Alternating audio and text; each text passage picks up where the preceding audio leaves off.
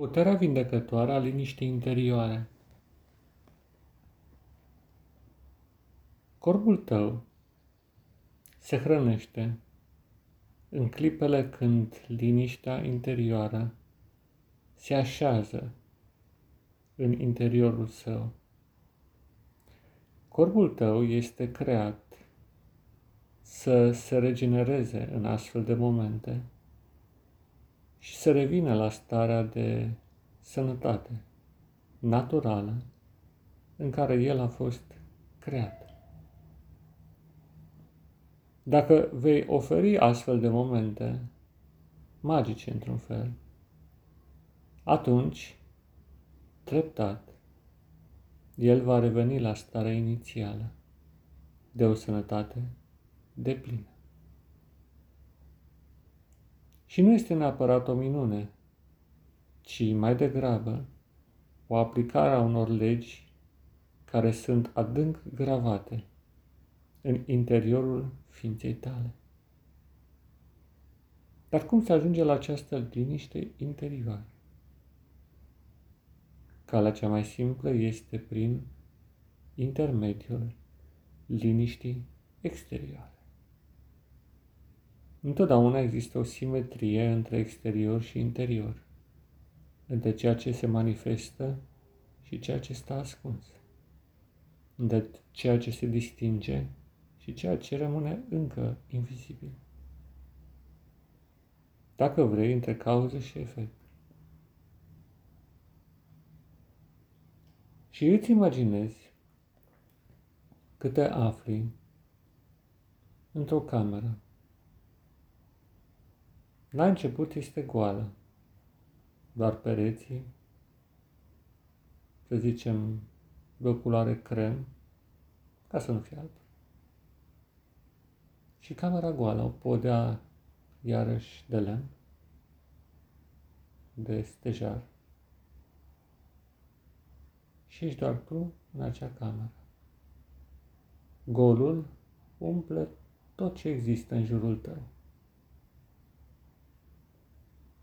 Și treptat încep să populezi acea cameră cu obiecte. Aduci un pat, o masă, poate un birou de lucru, un dulap, tot felul de obiecte, până când camera se umple. Dar la un anumit moment, prin aducerea de noi și noi obiecte, constați că nu mai ai unde să le mai pui obiectele pe care le-a adus. Și atunci începi să le stivuiești, să le îndeși în toate cotloanele și după o vreme tot ce este în jur se înfățișează ca un loc plin de obiecte felurite puse peste tot.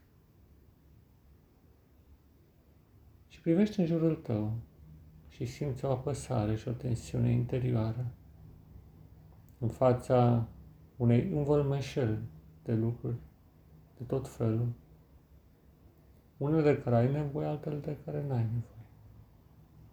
Unele de care te folosești, altele nu.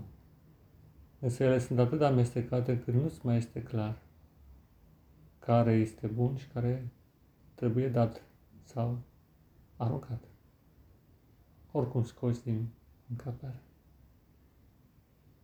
Faci o comparație între cele două stări, starea de gol, de liniște, de la început, și starea de încărcare maximă.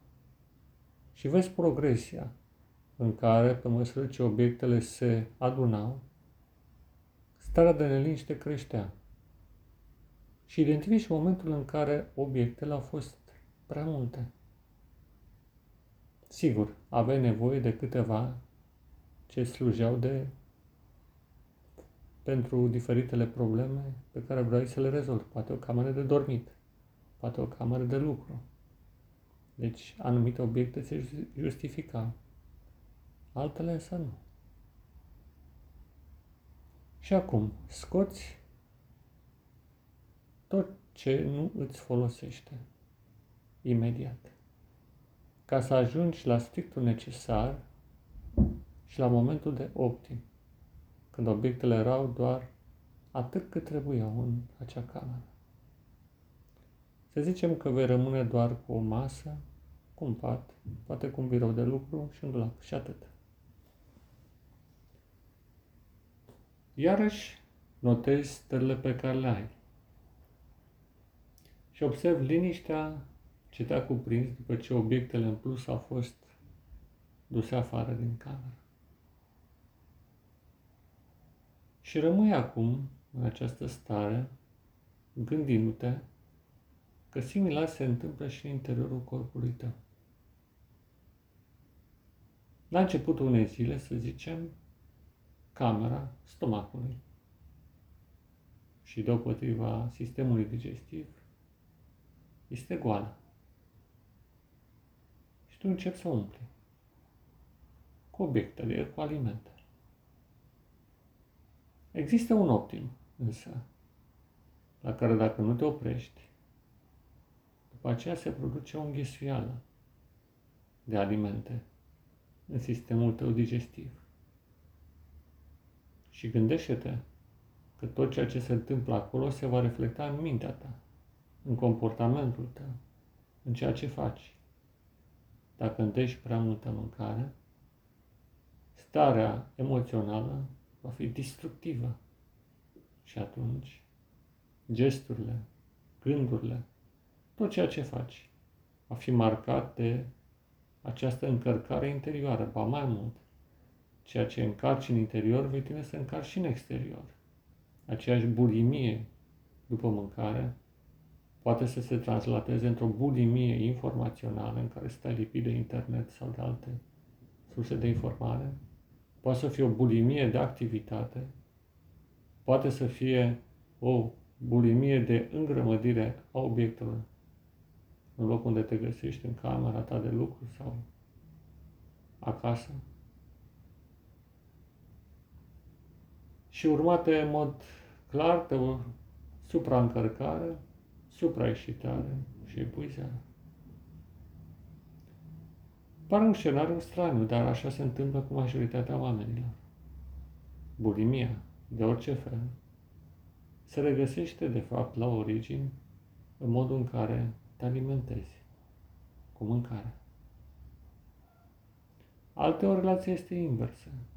Te alimentezi cu prea multe informație și mintea ta se umple de concepte și idei care nu sunt de folos, care nu te ajută, care pur și simplu se aglomerează în mintea ta până acolo încât nu mai ți este clar ce este prioritar și ce nu ce este esențial și ce este secundar. Și această stare de bulimie informațională te conduce la bulimie alimentară, sau la bulimie de activitate, sau la bulimie de griji, sau la multe alte nebunii de felul acesta. Sau poate te supraîncarci cu prea multă activitate. Și aici este punctul vulnerabil. Și de această supraîncărcare pleacă și celălalt. Vezi? Corpul tău se aseamănă cu o cetate cu mai multe porți. Și porțile acestea trebuie păzite. Este poarta către, să zicem, partea alimentară, către hrană. Este poarta către activitate. Este poarta către informare. Și așa mai departe. Sunt multe porți la care trebuie să veghezi ce intră și ce iese și să faci un calcul înțelept, dacă nu cumva sunt prea multe obiecte sau dacă nu cumva obiectele care le ai nu sunt cele care trebuie și ar trebui să iei altele. Și atunci îți revine în minte două imagini. Camera goală și camera umplută cu obiecte atât cât ai nevoie. Și dacă nu ai altă variantă, golești tot după care umpli doar cu strictul necesar. Fiindcă poate uneori nu ți-e clar ce înseamnă strictul necesar. Și de aceea, prima dată, trebuie să golești tot pentru a discerne ulterior ce ți este cu adevărat de folos.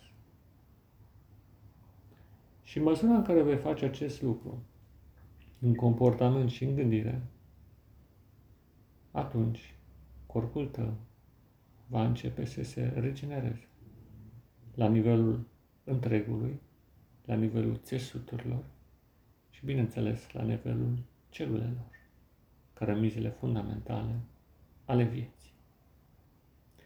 Ține minte toate aceste lucruri și practicale. Dragul meu prieten și frate, în Hristos și în umanitate, pace ție, da, pace ție.